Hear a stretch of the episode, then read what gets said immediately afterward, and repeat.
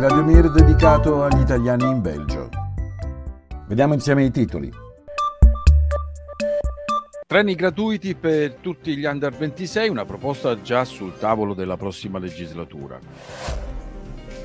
La Suprema Corte amministrativa del Belgio contro la politica di asilo del paese, ma sull'accoglienza poco è destinato a cambiare.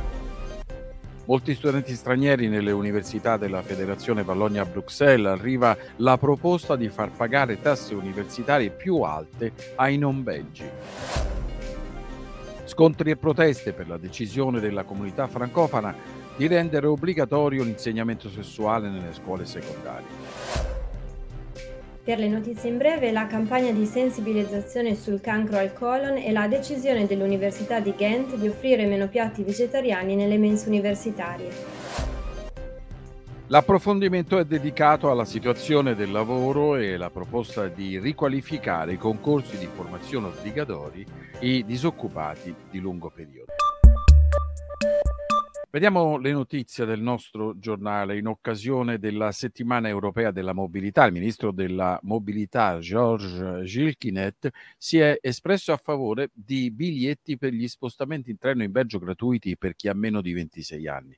Attualmente esiste la tariffa Go Pass delle ferrovie belghe dedicata agli under 26. Si tratta di un carnet di 10 corse a 50 euro per tutto il Belgio. Il progetto di rendere gratuiti i treni per i giovani, secondo quanto dichiarato da Gilles Guinet nel suo intervento per RTL, sarebbe già sul tavolo della prossima legislatura. L'attenzione del Belgio per la promozione dell'uso dei trasporti pubblici è in crescita. Solo poche settimane fa Stib, la società che gestisce tram e metro, e Brussels Mobility hanno lanciato una nuova applicazione multimodale denominata Floia che riunisce in un'unica piattaforma le informazioni sull'intera offerta di mobilità a Bruxelles, una novità assoluta nel paese. Il Consiglio di Stato e la Suprema Corte amministrativa del Belgio ha sospeso la decisione del segretario all'asilo belga Nicole de Moore di non fornire più alloggio agli uomini single richiedenti asilo. Per il Consiglio la decisione non sarebbe stata conforme al diritto dei richiedenti asilo a ricevere vitto e alloggio. Nei giorni scorsi erano state diverse le organizzazioni umanitarie a prendere posizione a favore dell'obbligo di fornire assistenza materiale a coloro che cercano protezione internazionale. In seguito alla decisione del Consiglio di Stato, De Moore ha tuttavia sottolineato che non intende perseguire alcun cambio nella politica d'asilo in quanto attualmente non ci sono posti di accoglienza in eccesso. Per il ministro presidente della Federazione Vallonia-Bruxelles, Pierre-Yves Geolet, gli studenti stranieri nelle università belghe sono troppi e il numero sempre maggiore di non residenti che giungono a studiare in Belgio senza alcun contributo aggiuntivo penalizzerebbe gli studenti francofoni belgi.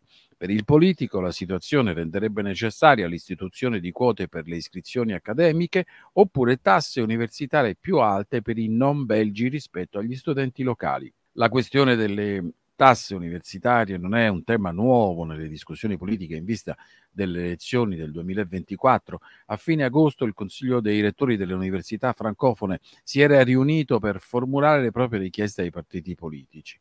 La questione principale era proprio il rifinanziamento del mondo accademico, visto il deterioramento delle risorse per studente e anche il boom degli studenti francesi.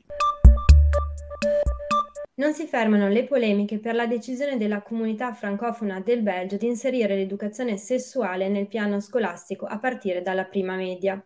La decisione tende ad armonizzare i livelli di insegnamento nelle scuole, a differenza delle Fiandre dove l'insegnamento sessuale è già d'obbligo, nella Federazione Vallonia-Bruxelles i singoli istituti sono stati fino ad ora liberi di scegliere se volere o meno lezioni su questo tema.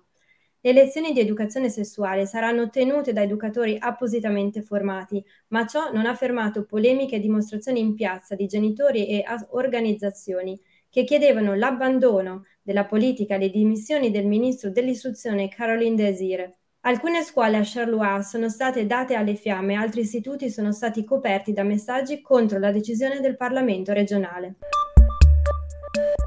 E vediamo la pagina delle notizie in breve. Su iniziativa del ministro della Salute di Bruxelles, Alain Maron, la Commissione comunitaria paritetica ha lanciato una campagna di sensibilizzazione sul cancro al colon, il secondo tumore più letale in Belgio. Dal 12 al 30 settembre i residenti di Bruxelles di età pari o superiore a 50 anni sono invitati a ritirare un kit screening gratuito presso la propria farmacia. Nelle Fiandre il deficit di bilancio previsto per il 2024 sarà di un miliardo di euro più del previsto. L'aumento è dovuto a una crescita economica più debole rispetto alle previsioni e a minori entrate dalle tasse di registrazione.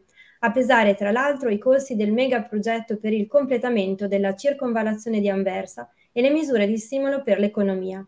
Non dovrebbero subire tagli gli investimenti già previsti per asili nido e servizi per l'infanzia.